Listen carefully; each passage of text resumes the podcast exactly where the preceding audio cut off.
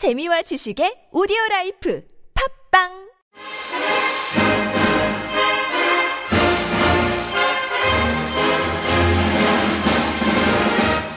안녕하세요. 이희찬입니다. 오랜만에 중앙아시아 이야기를 해볼까 합니다. 중앙아시아 중에서도 우즈베키스탄, 카자흐스탄, 투르크메니스탄, 우리나라 대통령 방문 예정인 곳으로 알려진 이 중앙아시아 3개국, 그리고 중앙아시아 전반에 대한 이야기를 풀어볼까 합니다. 러시아 전문 팟캐스트 보드카 먹은 불곰 150회 시작하겠습니다.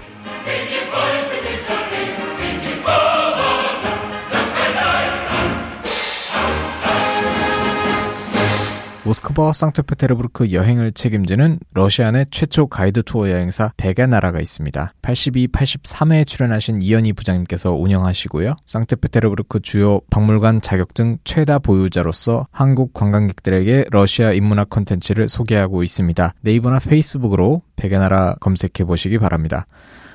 자, 지식 가이드와 함께 하면 블라디보스톡이 새롭게 보입니다. 가이드 투어 여행사 불곰나라에서는 블라디보스톡 도보 투어, 루스키 섬 투어, 우스리스크 역사 투어부터 블라디보스톡 리무진 야경 투어, 유투 투어까지 제공하고 있습니다. www.불곰나라.com 홈페이지에서 불곰나라 여행 콘텐츠 만나보세요. 러시아 대표 가이드북 3권이 있습니다. 서병용 작가님의 Easy 러시아, 서진영 작가님의 Tripful 블라디보스톡, 그리고 두 분의 공저 Easy 시베리아 횡단 열차, 저희 팟캐스트에서 추천하는 도서입니다. 그리고 10만 회원이 넘는 러시아를 사랑하는 사람들의 모임 네이버 카페가 있습니다. 각종 정보와 소식이 유통되는 곳인데요. 가입하시고 많은 도움 되시길 바랍니다. 마지막으로 페이스북 페이지와 카카오 플러스 친구를 운영하고 있습니다. 팟캐스트의 제목인 보드카 먹은 불곰을 검색하시고 follow, 친구 추가 해 주시길 바랍니다.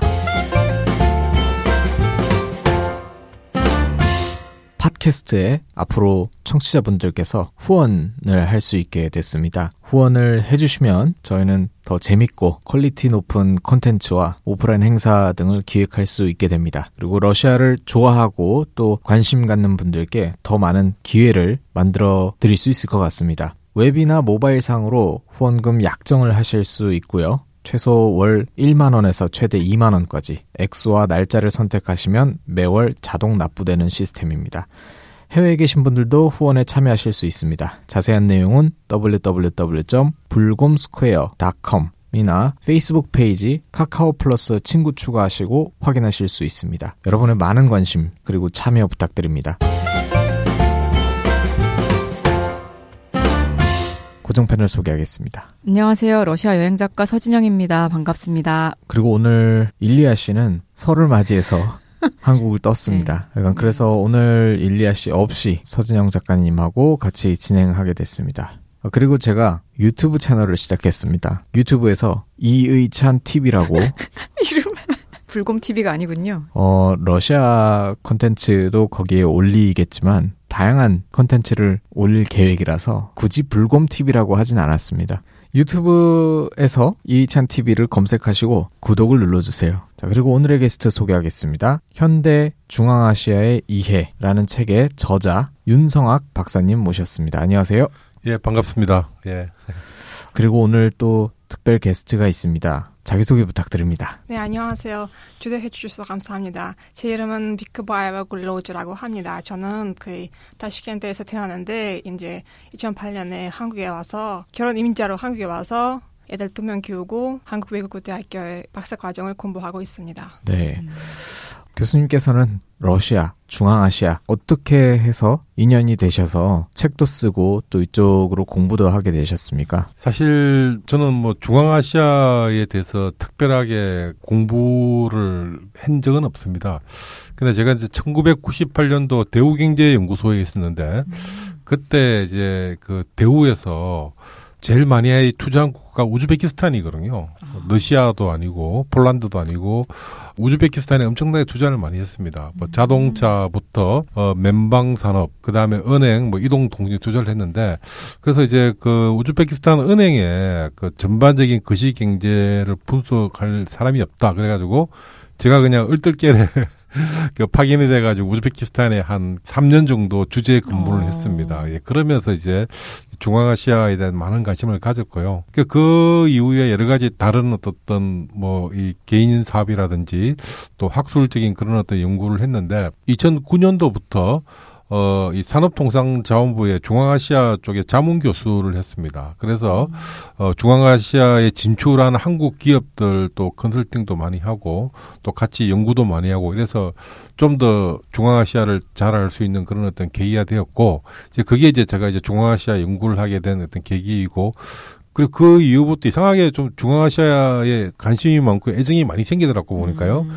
그래서 계속 이제 중앙아시아를 연구하게 됐는데 제가 자주 느끼는 게 뭐냐면은 저는 사실 모스크바도 굉장히 오래 있었습니다. 자 출장도 많이 가고 또 사실 제 전문 분야가 러시아 석유 산업이다 보니까 모스크바도 굉장히 자주 갔는데 저는 이제 항상 그 모스크바 공항에서 한국을 올 때 항상 느낌이 뭔가 이렇게 좀 탈출한다는 느낌? 어? 러시아에서 탈출.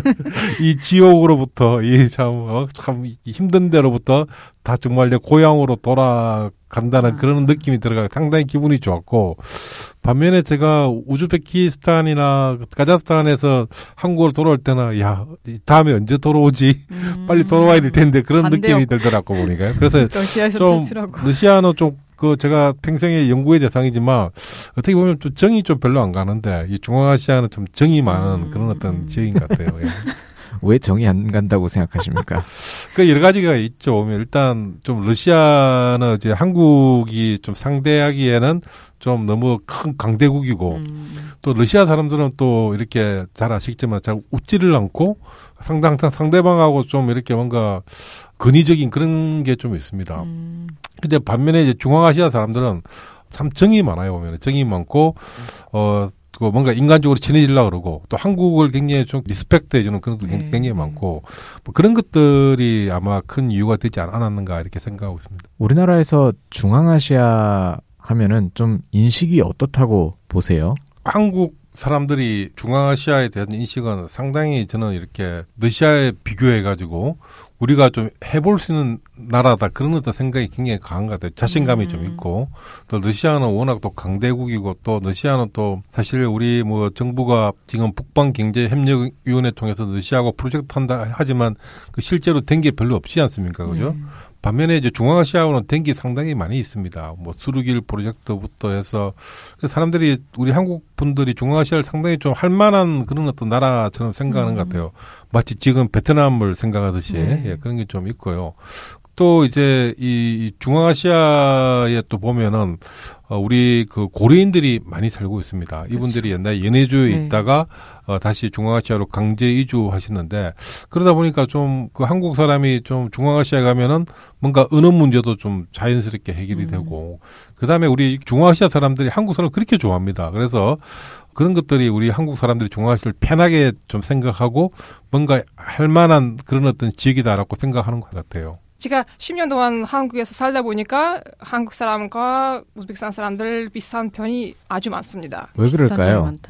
그 일단 우리 한국 사회도 옛날 농경 사회였잖아요, 그죠? 가족 중심의 그런 거고 그 다음에 또 우리도 보면 이제 그 장류 유소 나이 드신 분들을 우대하고 이- 좀 그런 게 있고 그 다음에 우리 사회도 보면 상당히 좀 인정이 많은 그런 사회인데 우즈벡이 그런 어떤 사회거든요. 거기도 보면은 옛날에 농경 사회이다 보니까 굉장히 가족 중심으로 이렇게 하고 있습니다. 반면에 우리 러시아 가 보면은 이 가족이라기보다는 좀 개인주의가 굉장히 강하고 러시아는 완전히 좀 서구화돼 있어 가지고 그런 게좀 있고요. 특히 우즈벡 한국이 상당히 교류가 많다 보니까 좀 그 서로에 대한 어떤 인식도 상당히 좋아지고 그냥 호감을 느끼고 이런 것들이 많이 작용해서 그런 어떤 현상이 벌어진 게 아닌가라는 생- 생각하고 있습니다. 저 친구들도 우즈베키스탄에서 온 사람들 한국어를 러시아 사람보다 잘 배운다. 그런 말을 아주 많이 들었습니다. 왜냐하면 음. 발음뿐만 아니라 문법적으로도 비싼 편이 많이 있다고. 아. 어순이 비슷하다는 해요. 얘기를 들었어요. 아, 예, 그 제가 음. 그거 제가 잘 아는데 우즈벡에서 온그 우즈벡 사람이 있는데 이 사람은 러시아 말을 전혀 몰라요 보면은 그 반면에 우즈벡에서 온 고려인이 있어요 한국 네. 사람이죠 그죠 이 두 사람이 한국에 와가지고 둘 다 한국어를 잘 모르는데 누가 한국어를 먼저 배우느냐면 우즈벡 사람이 먼저 한국어를 배우, 어. 배웁니다 근데 그걸 알고 보니까 우즈벡이 우리가 이제 언어가 투르크 언어거든요. 네. 투르크 언어는 이제 우랄 알타이계입니다. 그죠? 한국도 우리. 우랄 알타이계 언어를 쓰잖아요. 그래서 보면은 같은 그런 음. 과거에 어떤 대초원을 달렸던 유목 그런 어떤 정신이라든지 언어가 녹, 녹여 있어 가지고 그래서 좀 우즈벡 사람들이 한국에 와서 굉장히 한국말을 빨리 이렇게 배우고 반면에 러시아 사람들이 한국어를 배우는 게 굉장히 힘든 것 같아 보니까 전혀 우리. 유찬 대표님도 잘 아시겠지만 예, 그래서 우즈베키스탄에서 현지인 가이드를 만났는데 한국말을 기가 막히게 하는 거예요. 진짜 발음도 거의 완벽한 수준으로 하고 그래서 깜짝 놀랐습니다. 우리가 중앙아시아라고 하면은 5개국을 이야기하지 않습니까? 이 지리와 역사에 대한 이야기를 좀 간단히 해주세요. 중앙아시아라고 하면은 그 개념적 정의가 어떻게 되느냐 그러면은 일단 그 내륙 국가이다. 바다로 나가기 위해서는 다른 한 나라를 통과해야 되는 그런 내륙 네. 국가라는 측면이 가장 크고요. 또 중앙아시아는 보면은 이제 또 하나가 유목 경제다라는 걸 우리가 음. 항상 명심을 해야 됩니다. 그 실제 이 러시아가 19세기에 들어오고 나서부터 뭔가 이제 농업이 좀 됐지만 그 전에는 다 그냥 거의 다 유목 경제이고 이제 우즈벡만 이제 사마르칸트나 이런 쪽에 이제 반농 반유목이 된 그런 상황인데 굉장히 유목 경제다, 유목 민족이다 이런 걸 잘 기억을 음. 해야 됩니다. 그래서 우리 유목 민족은 그 농경 민족과 차이가 굉장히 다르죠. 많, 예. 많죠. 뭐 굉장히 독립성이 강하고 생활력이 강하고 반면에 좀 약속은 잘 안 지키는 그런 게 좀 있고요. 왜냐하면 이 넓은 초원에서 오늘 만나가지고 내일 만난다는 보장이 있기 때문에 별로 이렇게 사람들이 어 좀 뻥이 심- 가장이 심하고 좀 약속을 잘 안 지켜요. 아. 특히 저는 이제 까작에서 그걸 많이 느꼈고요. 예, 까작 사람들 아, 네. 그런 경향이 네. 있다고 그리고 하더라고요. 또 이제 세 번째가 이제 그 이슬람 그 종교적으로 네, 이슬람이다 종교가. 이, 런 게 있거죠. 근데, 근데 그 이슬람은 이제 중동 그런 이슬람은 아니고요. 굉장히 터키 같은 세속주의 이슬람인데 음, 그리고 또 하나 이제 더 이야기한다면 이제 러시아 식민지 지배를 한 200년 받았다 이게 또 있는 것 같아요. 음. 요네 가지 측면으로 이렇게 중앙아시아를 이야기하고 있는데 사실 중앙아시아 아프가니스탄도 들어갑니다. 그리고 저게 이제 아프가니스탄도 요 유목 그다음에 뭐 이슬람 다 들어가죠. 그죠? 그다음에 저 위에 있는 몽골도 이렇게 사실 중앙아시아로 음. 분류하고 있습니다. 그래서 우리 여교부에서 몽골을 동북아로 분류를 하고 있는데 동북아로 말하기는 좀 어렵지 않겠나 생각이 들고 또 몽골도 보면 상당히 또 이슬람 영향이 있고 그래도 몽골도 포함이 되고 또 어떻게 본다면은 가장 민감한 게 이제 그 유구르 중국의. 유구르도 예. 중앙아시아인데 그래도 또 중국이 난리 나겠죠 그죠 음. 그래서 이- 그 보통 이 강의의 중앙아시아라고 했을 때는 요 어떤 유목성 그다음에 이제 내륙성 이슬람 이, 이걸 음. 기준으로 해가지고 분류를 하고요 근데 우리가 이제 그 협의에 좁은 의미의 중앙아시아는 이제 어, 소비에트 중앙아시아 옛날에 러시아 지배를 받았던 음. 어, 이 다섯 개 국가를 보통 중앙아시아로 분류를 하죠. 그래서 아프가니스탄도 보면은 사실 우리가 그 서남아로 분류하고 있는데, 어, 아프가니스탄은 자기들은 서남아가 아니다, 자기 중앙아시아다고 이렇게 주장하고 있는 것 같아요. 아까 몽골도 마찬가지고. 네. 이게 좀 학술적으로 애매한데. 예. 어쨌든 간에 좁은 의미의 중앙아시아는 아까 러시아의 어떤 200년 지배를 받았던 다섯 개 국가를 이야기하고 있는 음, 거죠. 예. 그럼 다섯 개 국가가 카자흐스탄, 예. 우즈베키스탄, 네. 투르크메니스탄, 키르키즈스탄, 타지키스탄 네, 그렇게 네, 다섯 네, 개인가요? 네. 그리고 이제 그 이 다섯 개 국가 중에서 따지키스탄을 제외한 네 개 국가가 다 이렇게 민족이 투르크 민족입니다. 음. 우리 투르크 민족은 굉장히 우리 유라시아 역사에서 굉장히, 굉장히 논란이 많은 개념인데 네. 어, 이 투르크 민족, 터키와 같은 투르크 민족이죠.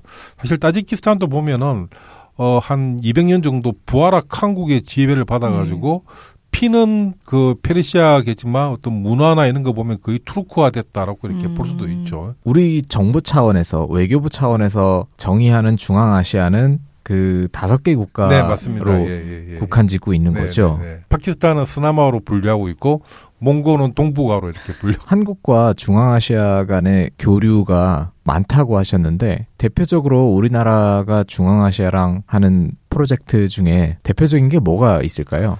일단 우리가 중앙아시아와 했던 큰 사업은 특히 우즈베키스탄에서 많이 했는데요. 우- 우즈베키스탄이 이제 우리 자동차, 대우자동차 이렇게 그 공장을 이렇게 세우고 음. 지금은 대우자동차가 GM으로 넘어갔다가 GM이 손 떼는 바람에 이제 우즈베키스탄 독자 국가 기업이 됐습니다. 그죠? 어. 그렇지만 지금 그 우즈벡에 있는 GM 자동차의 그 모든 부품이 다 한국에서 이렇게 수출되고 음. 있습니다. 그래서 그 자동차 사업이 가장 크고 또 이제 우리 그 이 우즈베키스탄에 보면은 페르가나하고 부하라의 우리 대우 텍스타일이라고 우리 맨방 공장이 크게 세 개 있습니다. 이것도 굉장히 잘된 사업 중에 하나고요. 그다음에 2016년도에 오픈한 그 수르길 석유화학 플랜트가 있거든요. 이게 그 규모가 거의 50억 달러짜리인데 이것도 굉장히 성공적으로 사업이 진행이 되었습니다. 그래서 우즈베키스탄은 어떻게 하면 한국과 그 다른 나라하고 사업하면 다 실패하더라고 우즈베키스탄은. 음. 근데 한국과 하면 다 성공하니까 어떻게 한국과 이렇게 잘해볼까 이런 게 굉장히 강한, 강한 것 같고요. 그 반면에 이제 이 카자흐스탄은 굉장히 사업은 많이 시도를 했는데 거의 다 실패가 됐거든요. 그래서 최근에 30억 달러 투자했던 그 국민은행 또 카자흐스탄 철수를 했습니다. 좀 카자흐스탄은 좀 뭔가 좀 엇박자가 많이 나는. 그 다음에 투르크메니스탄도 한국과 사업이 굉장히 많이 되고 있습니다. 뭐 중장대 플랜트는 다 한국, 특히 이제 현대 엔지니어링이 그 사업을 네. 주도하고 있습니다. 그 다음에 키르기스탄은 사실 우리가 지금 키르기스탄에 우리가 다른 여러 가지가 있겠지만 그 우리 ODA 프로젝트가 있는데 음. 키르기스탄의 선거 시스템을 한국 기계로 다 하고 있습니다. 투표 직계 네. 이런 것들 있잖아요. 그죠? 어. 이게 키르기스탄이 진짜 정치적 민주화에 큰 공헌을 해가지고 이 키르기스탄 나라가 대한민국과 비슷한 나라인데 나라 굉장히 길쭉하거든요. 네. 그래서 서로 뭐그 남과 북이 서로 다 연결이 잘 안 되고 철도도 없는 그런 어떤 실정입니다. 선거함 하면은 보통 개표까지 한 일주일 정도 걸리 거든요. 그러다 보니까 막 그 투표소 습격 사건이라든지 또 선거에 질 것 같으면 폭동 일으키고 뭐 난리가 아니었습니다. 그래서 그 행명이 두 번 일어났거든요. 선거 때문에. 물론 이제 그 행명 두 번 해보니까 이- 이렇게 해서는 나라가 안 되겠다.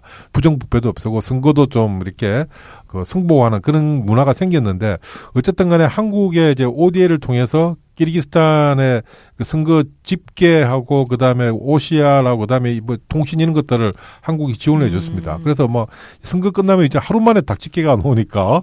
이제 좀 선거에 시- 그 실패한 정당이나 사람들이 좀 반발할 시간이 없는 거죠. 빨리 끝내버리고. 그래서 빨리 끝내. 그래서 이제 좀 키르기스탄에 한국 그 네. 공헌이 있었다라고 볼 수 있는 것 같아요. 타지키스탄은 뭐 없습니까? 이 타지키스탄은 뭐 한국과의 교류가 별로 없습니다. 없고 이 타지키스탄은 사실 그 중앙아시아에서 제일 가난한 나라거든요. 음. 아무런 자원도 없고 그냥 엄청난 높은 산밖에 없는 그런 어떤 지역이고 아, 그리고 타지키스탄은 또 옆에 파미르 고원을 끼고 있어가지고 아. 네. 상당히 좀 물류나 뭐 이런 것들이 어려운 힘든 예, 예. 상황이군요. 그렇군요. 그 자원 말씀하셨는데 다른 나라들은 대체적으로 자원이 좀 풍부하지 않습니까? 네, 네. 어떤 자원들이 얼마나 이렇게 중앙아시아 지역에 퍼져 있습니까? 예, 일단 이 카자흐스탄 하면은 세계적인 석유 석유, 그 산유국이거든요. 그래서 카자흐스탄의 석유는 주로 어디냐면은 우리 카스피의 북쪽에 있습니다. 그래서 보면은 음. 거기에 이제 이 카샤칸 유전을 갖고 있는데 이게 지금 현재 잠재 매장량이 한 300억만 배럴이거든요. 보통 이렇게 자이언트 유전 옆에는 또 소규모 유전들이 계속 개발이 있죠. 되고 네. 있는데 계속 소규모 유전이 유전이 개발이 돼 있어 가지고 석유가 계속 산출되고 있어 가지고 상당히 카자흐스탄은 석유 국가이고요. 음. 네. 투르크메니스탄은 세계적인 가스 천연가스 생산 대국입니다. 음. 그래서 어 지금 사실 그 투르크메니스탄의 천연가스가 그 중앙아시아에서 어디까지 가시는 줄 아십니까? 저 중국의 상해까지 가까우고 있습니다. 어. 그래서 지금 그 중국이 지금 내세우는 깨끗한 자연 환경에 지금 천연가스가 큰 역할을 하고 있는데 음. 이게 어, 투르크메니스탄의 성공인데? 가스가 그 신장 신강성우 탈인 분지로 가서 거기서 서기 동수 가스관을 타고 거의 한 2,500km, 3,000km까지 이렇게 그 우와, 중국 남방까지. 관만 네, 그렇게 네. 길단 네, 말씀이시죠? 예. 근데 이제 투르크메니스탄 보내는 가스 양이 엄청납니다. 음. 그래서 처음에는 이제 가스관이 두 개로 보냈는데 이것도 이제 부족하다. 지금 그래서 가스관을 두 개를 더 만들었어요. 어. 지금 네 개, 그 투르크메니스탄 가스관 네 거의 개가 중국으로 가고 예, 그렇죠. 투르크메니스탄 가스 없으면 중국이 전기나 음. 난방 이런 문제 해결하기가 상당히 힘든 아, 거는 예. 그렇군요. 투르크메니스탄도 부자네요. 그렇죠. 중국이 네. 먹여 살리는 거 아닌가요? 맞습니다. 그, 그, 그 네. 수출의 거의 한 90% 천연가스 중국입니다. 어. 아, 우즈베키스탄은 사실 가스 도 부국인데 이제 이게 가스를 옛날에는 그냥 러시아에 질량 수출을 했어요. 근데 이제 사실 우리가 가스나 석유도 보면은 원재료를 수출하면 별로 부가가치가 안 생기지 않습니까? 네. 그죠? 그걸 가공을 해야 되는데 음. 그걸 이제 수르길 석유화학 플랜트는 그걸 가공해 가지고 여러 가지 석유화학 제품도 플라스틱이나 뭐 이런 것들을 만들어 가지고 이제 수출하고 있는 아. 거고요. 예. 음, 그래서 지금. 그래서 우즈벡은 가스도 많은데 그 투르크메니스탄하고 비교할 게는 못 됩니다. 투르크메니스탄 음. 너무 많은 나라고 엄청난 우즈벡은 그냥 조금 많은 나라. 네. 사실 또 우즈벡은 그보다는 또 자원이 보면 이제 메나, 모카, 모카, 네. 네, 우리 그 모카 유명하죠. 코톤 해 가지고 모카가 굉장히 이렇게 많이 생산이 돼 가지고 아마 세계 아마 5위 정도 되는 생산 국가입니다. 그래서 예. 제가 듣기로는 그 모카 생산이 되게 환경 오염에 치명적이라고 음. 들었는데 이제 그 새로운 대통령 미- 미르지예프 대통령께서 우리 목화를 더 이상 수출하지 말고 생산하지 말자. 생산하지 말고 말고 우리 이제 다른 걸로 바꾸자 그렇게 아, 하시고 주요 산업을 다른 걸로 네. 이제 전환하려고 그 하는 경제 다이버시피케이션. 네. 하려고 네. 했으니까 그럼 잘 될 것 같아요. 음. 그 목화 수확 시기가 이제 9월 달이거든요. 그래서 목화는 사실 이 그 수확 시기에 수확을 안, 하- 안, 하- 안 하고 아침에 서리를 맞는다든지 비를 맞게 되면 목화의 quality가 팍 떨어집니다. 네. 그럼 목화 이제 가격이 떨어지는 거죠, 그죠?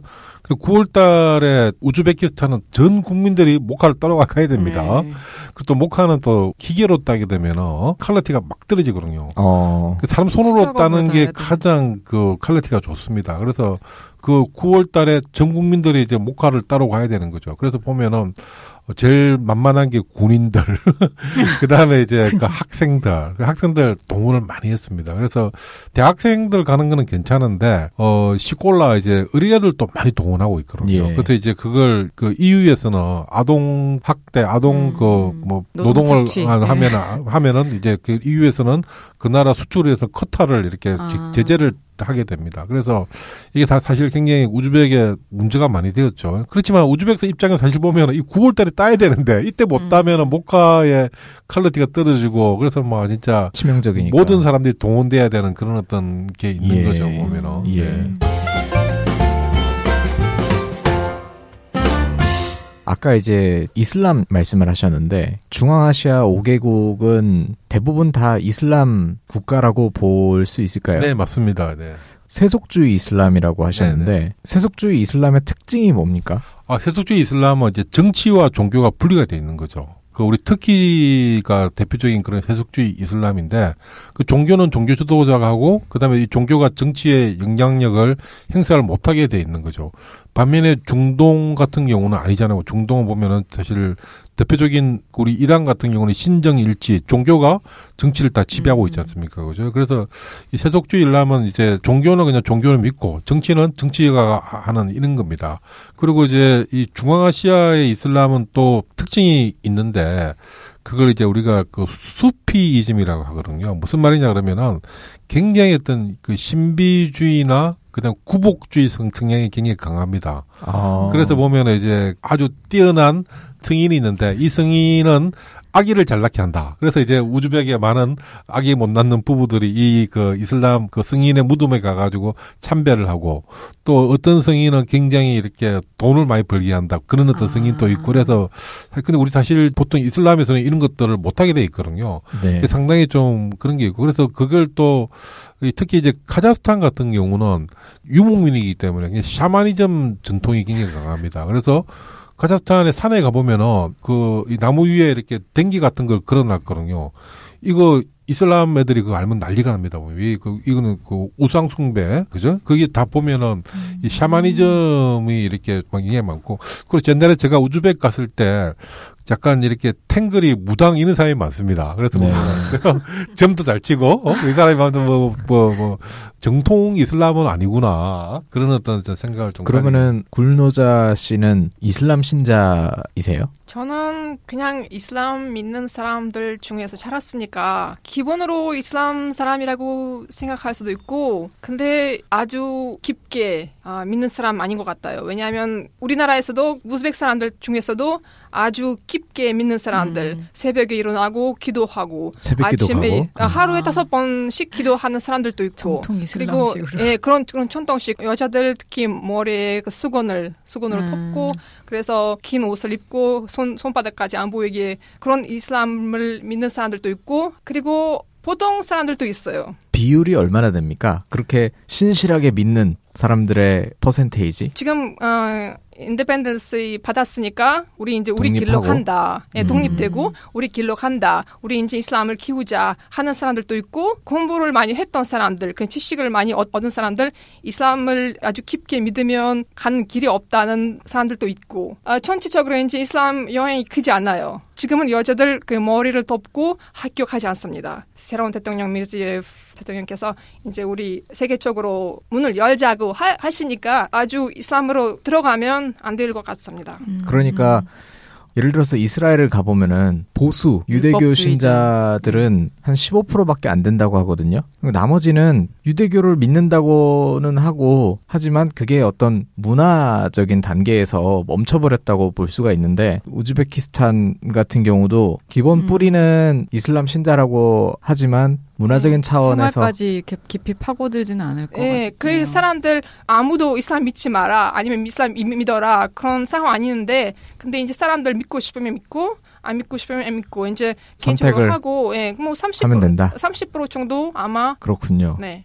제가 우즈베키스탄 예전에 갔었을 때 되게 인상 깊었던 게 뭐냐면 사원들이 되게 이쁘더라고요. 그게 어떤 양식을 따른 건가요? 아니면 우즈벡만의 색깔이 있는 사원인 건가요? 약간 청색으로 되어 있는 네, 네. 데가 사마르칸트였나? 네, 사마르칸트. 예, 예, 예. 사마르칸트는 사, 사실 굉장히 좀 다르죠. 정통 그런 그런 이슬람 양식하고 좀 많이 다릅니다. 그래서 이제 그 코발트 청색으로 이렇게 돔을 장식한 건 굉장히 사마르칸트 전통이고요.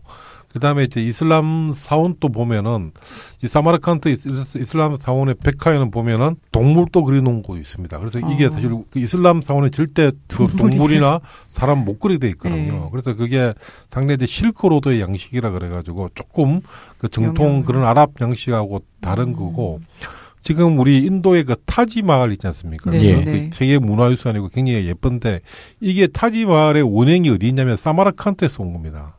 어. 왜냐면은 그 사마르 그 타지 무굴 제국을 세우는 사 세운 사람들은 우즈벡 사람들이거든요. 이 사람들이 우즈벡에서 도저히 우즈벡은 워낙 유목하는 유목이란 것들 많은 인구를 부양할 수 없는 그런 경제고 그러니까 이게 도저히 못 살겠다. 춥고 배고프고 우리 잘하는 건 전쟁밖에 없는데 음. 저 인도 가서 전쟁 인도를 찾아 찾아가지고 그 이 우즈벡에 있는 사람들이 그 이 아프가니스탄 그리고 힌두쿠시 산맥을 넘어가지고 무굴 제국 제국을 만들었거든요. 이 무굴 인도를 점령하다 하고 보니까 자기 고향이 너무 그리운 거예요. 사마르칸트. 그래서 그래서 사마르칸트 양식을 인도에 음. 이제 심었는데 사실 굉장히 그게 과거에 어, 이 중앙아시아의 그 티무르라는 엄청난 제국이 네. 있었습니다. 이 티무르 황제가 뭐전 세계, 뭐 인도, 그 다음에 아랍, 그 다음에 심지어 체첸까지 다 정복하고 나서 모든 기술자를 끌어모아 가지고 제일 멋있고 예쁜 궁전과 사원을 만들어라 해서 그걸 이제 만든 게그 우즈벡 양식의 그런 어떤 특유의 그건데 그래서 정통 그런 어떤 아랍의 그 사원과 달리 굉장히 예쁘죠. 그래서 저는 특히 우즈베키스탄의 사마르칸트는 반드시 여행해야 될 정말 그 네. 근데 그또 부하라는 다르던데 화- 약간 부하라는 이제 굉장히 그이 정통 이슬람의 그 산지입니다. 그래서 보면은 그런 어떤 사마르칸트 이런 것들을 굉장히 좀 이슬람의 그 정통 양식을 벗어났다 이렇게 비난을 하고 그리고 그 이 우즈벡 중에서도 이슬람이 제일 강한 지역이 부하라하고 남한강 이 두 지역입니다. 그래서 보면 은 이쪽은 굉장히 복고주의적 아랍적 그런 전통을 많이 내세우는 네. 그런 어떤 지역이죠. 보면은. 중앙아시아 5개국끼리의 관계는 좀 어떻습니까? 보통 그 우리나라 일본어 별로 악한 게 안 좋은 것처럼. 중아시아 다섯 개 국도 다 서로 관계가 안 좋습니다. 특히 이제 어이 우즈벡하고 카자흐는 서로가 중앙아시아의 자기가 중심 국가다 이런 어떤 경쟁 의식이 굉장히 많고요. 그 확실한 이야기는 옛날에 우즈벡 대통령하고 그 다음에 그 카리모프 대통령이 돌아가셨지만 이 카리모프 대통령하고 어 이 카자흐스탄의 나자르바예프 대통령이 굉장히 친하거든요. 두 분이 또 만나면 그렇게 싸운대 보면은 서로 막 그 이렇게 반말하면서 싸우고 뭐 어떤 때는 막 서로 막 물건 뒤엎고 해가지고 회, 회담도 안 하고 어? 그, 어. 이, 그 끝난 그런 경우도 있고 그러니까 우즈벡은 자기가 인구도 제일 많고 그 다음에 중앙아시아에 정말 팀으로 제국의 유산을 다 가지고 있고 이 중심인데 까작은 말이야 석유만 닦고 자기를 무시해 이런, 이런 어떤 생각이 있고 까작은 내가 제일 부자인데 어? 내가. 땅 땅도 제일 많은데 이런 게 있고요. 그리고 또 우즈벡이 또 옆에 이제 그 타지키스탄하고 관계도 안 좋습니다. 왜냐 그러면은 이 천산 산맥의 그이 눈녹음 물이 어이 시르다리아 아무다리아 두 강을 통해 가지고 이 중앙아시아 흘러가거든요. 이걸 19세기에 러시아가 이제 강제를 해 가지고 이걸 농업 용수로 바꾸어 놓았습니다. 그래서 그때부터 이제 농업이 된 거죠. 음. 그 이전까지 농업을 제대로 할 수 없는 그런 어떤 체제였는데 음. 어, 그러다 보니까 이 타지키스탄에서 그 이 물을 방류를 안 하고 이 댐에 가다 놓고 자기들 그 발전 용수로 쓰겠다. 이래가지고 이 사실 굉장히 타지키스탄하고 우즈벡은 맨날 물싸움도 많이 합니다. 가- 아. 키르기스탄도 마찬가지고요. 그래서 뭐 어, 서로 이제 뭐 그 우리 친한 옆에 있는 아들이 뭐 다 안 친하듯이 중앙아시아 애들 안 친한데 그렇지만 애들이 다 그 이 같은 언어를 쓰니까 우리는 일본어 네. 안 친해도 언어가 다르잖아요 민족이 다 근데 음. 같은 투르크 민족이고 언어도 투르크어를 쓰고 약간 자기들 말이 다 통하거든요. 네. 또 러시아 200년 지배를 받아가지고 그런 것도 있고 그래서 뭐 음. 친하긴 친한데 어, 그렇게 썩 신경전이 좀 예, 있긴 예. 있는. 아, 그렇군요. 이 중앙아시아 5개국 같은 경우는 지금 이제 독립을 하고 나서 국제사회에서는 성향이 어떻습니까? 일단 국제사에서 이 중앙아시아 국가들은 이 러시아와 중국과의 관계 속에서 상당히 어떤 밸런스 역할을 많이 하고 있고요. 음. 그다음에 이제 러시아 중국뿐만 아니라 저기 EU 관계 속에서 자기들이 뭔가 좀 이렇게 역할을 하겠다 그런 어떤 생각이 굉장히 강합니다. 그래서 상당히 지금 보면은 이 중앙아시아 국가들이 좀 외교 있어가지고 이렇게 좀 지형을 넓혀가고 있는 실정이거든요. 실제 이 중앙아시아 국가들이 어떤 나라를 지원하느냐 따라 가지고 중국과 러시아와 그 EU가 서로 이렇게 좀 경쟁하는 그런 어떤 구도가 돼 있고요. 어, 그 중앙아시아 국가들의 가장 큰 어떤 국제사회에서 역할은 뭐냐면은 자기 어떤 그 independence 독립성에 대해서는 어떠한 것도 용납하지 않겠다 이런 게 굉장히 강하거든요. 그래서 사실 중앙아시아의 독립성을 위협하는 게 여러 가지가 있습니다. 그 중에 하나가 이제 과격 이슬람주의, 그 이슬람 통합 운동. 그래서 이제 우즈베키스탄하고 중앙아시아에 보면은 과격 이슬람 하는 애들은 보면은 우즈벡, 까작 이런 건 전부 다 러시아가 만든 인위적인 국가이다. 그리고 우리는 우- 그냥 이슬람 나라로 통합해야 된다. 이런 어떤 음. 주장을 많이 하고 있거든요. 네. 그래서 이런 부분에 대해서 그 중앙아시아 국가들은 일치 단결해 가지고 반대하고 있습니다. 그래서 음. 까리모프 전 대통령은 히잡 쓰면 벌금을 물- 물리고 아. 그리고 이제 그 따지키스탄 대통령은 수염을 안 깎으면 강제적으로 수염을 깎입니다. 옛날에 우리 그 피터 대제가 근대화하면서 수염을 네. 깎듯이 그렇게 좀 하고 있습니다. 그래서 상당히 아, 좀 그렇군요. 이- 예. 그럼 말씀하신 것처럼 음. 중앙아시아 국가에서는 이슬람이 강해지기가 어렵겠어요. 예, 예, 예. 사실 뭐, 사실 옛날에 그, IS 나오고, 알카이다 이야기 나오면서 많은 전문가들이 다음 그 IS와 알카이다가 발생하는 지역은 중앙아시아다고 이렇게 이야기를 많이 했습니다.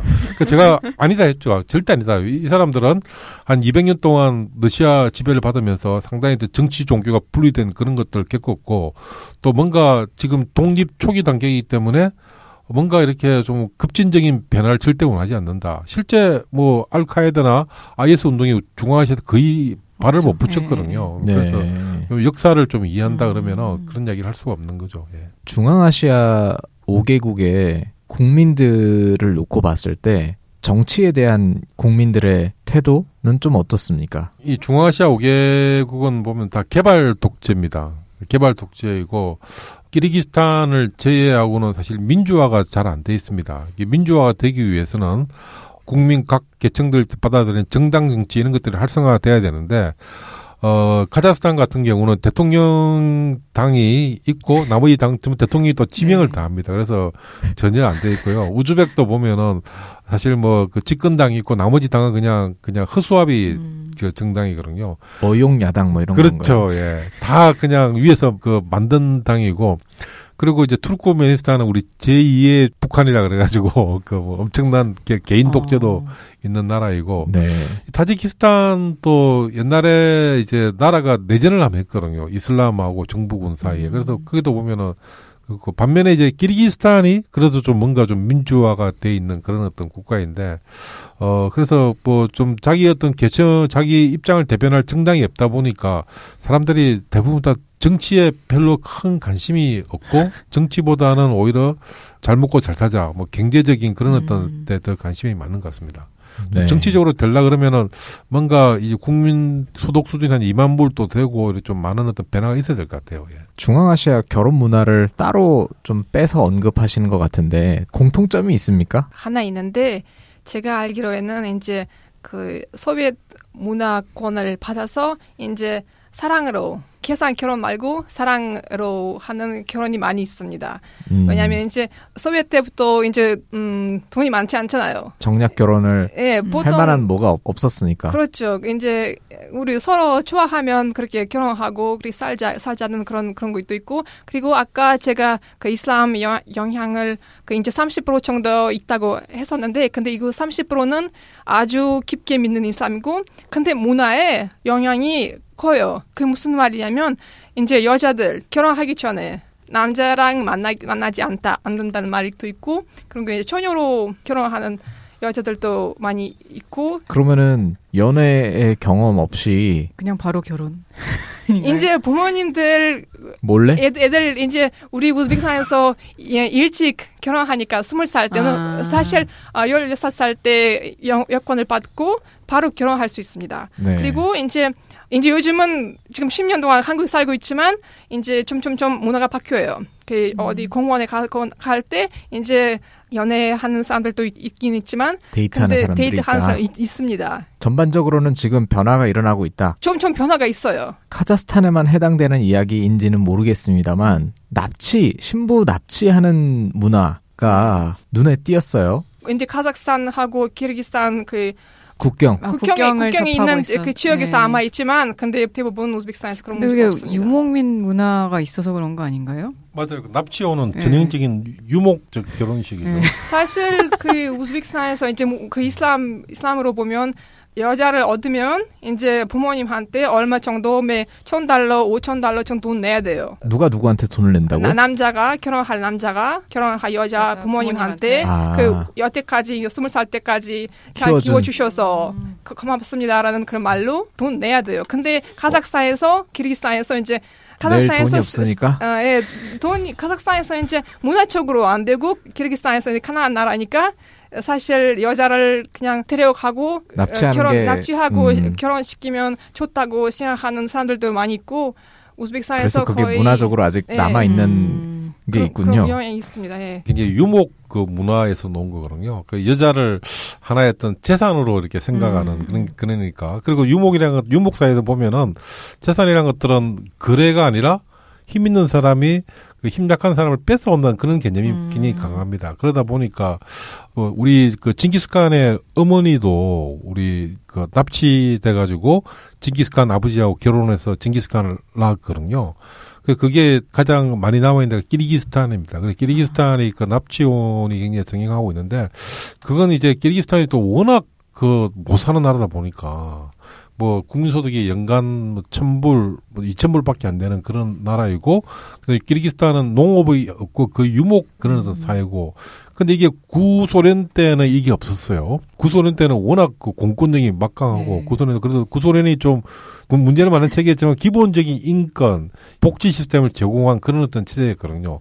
이게 다 사라지고 나니까 과거에 있던 구습이 다시 복귀해가지고 그래서 그래서 지금 키르기스탄 여성들은 그 납치혼에 대해서 굉장히 지난번에 납치당한 여자가 그 남자에서 살해당하는 그런 사건이 한번 발생을 어. 했습니다. 그래서 그때 키르기스탄 건국 이후에 제일 많은 여성들이 비슈케크에 아. 모여가지고 그 납치혼 반대한다 그런 어떤 집회도 열린 적이 있는데 음. 어 저는 뭐 이게 사실 사라질 그런 어떤 전통이지만 이게 뭔가 좀 그 나라의 어떤 경제가 성장되고 하면은 그때 가서 좀 해결되지 않겠나라는 어떤 그런 예. 생각을 가지고 있습니다. 저희가 2부에서 본격적으로 우즈베키스탄, 카자흐스탄, 그리고 투르크메니스탄 이야기를 조금 더 깊이 자세하게 나눠보도록 하겠습니다.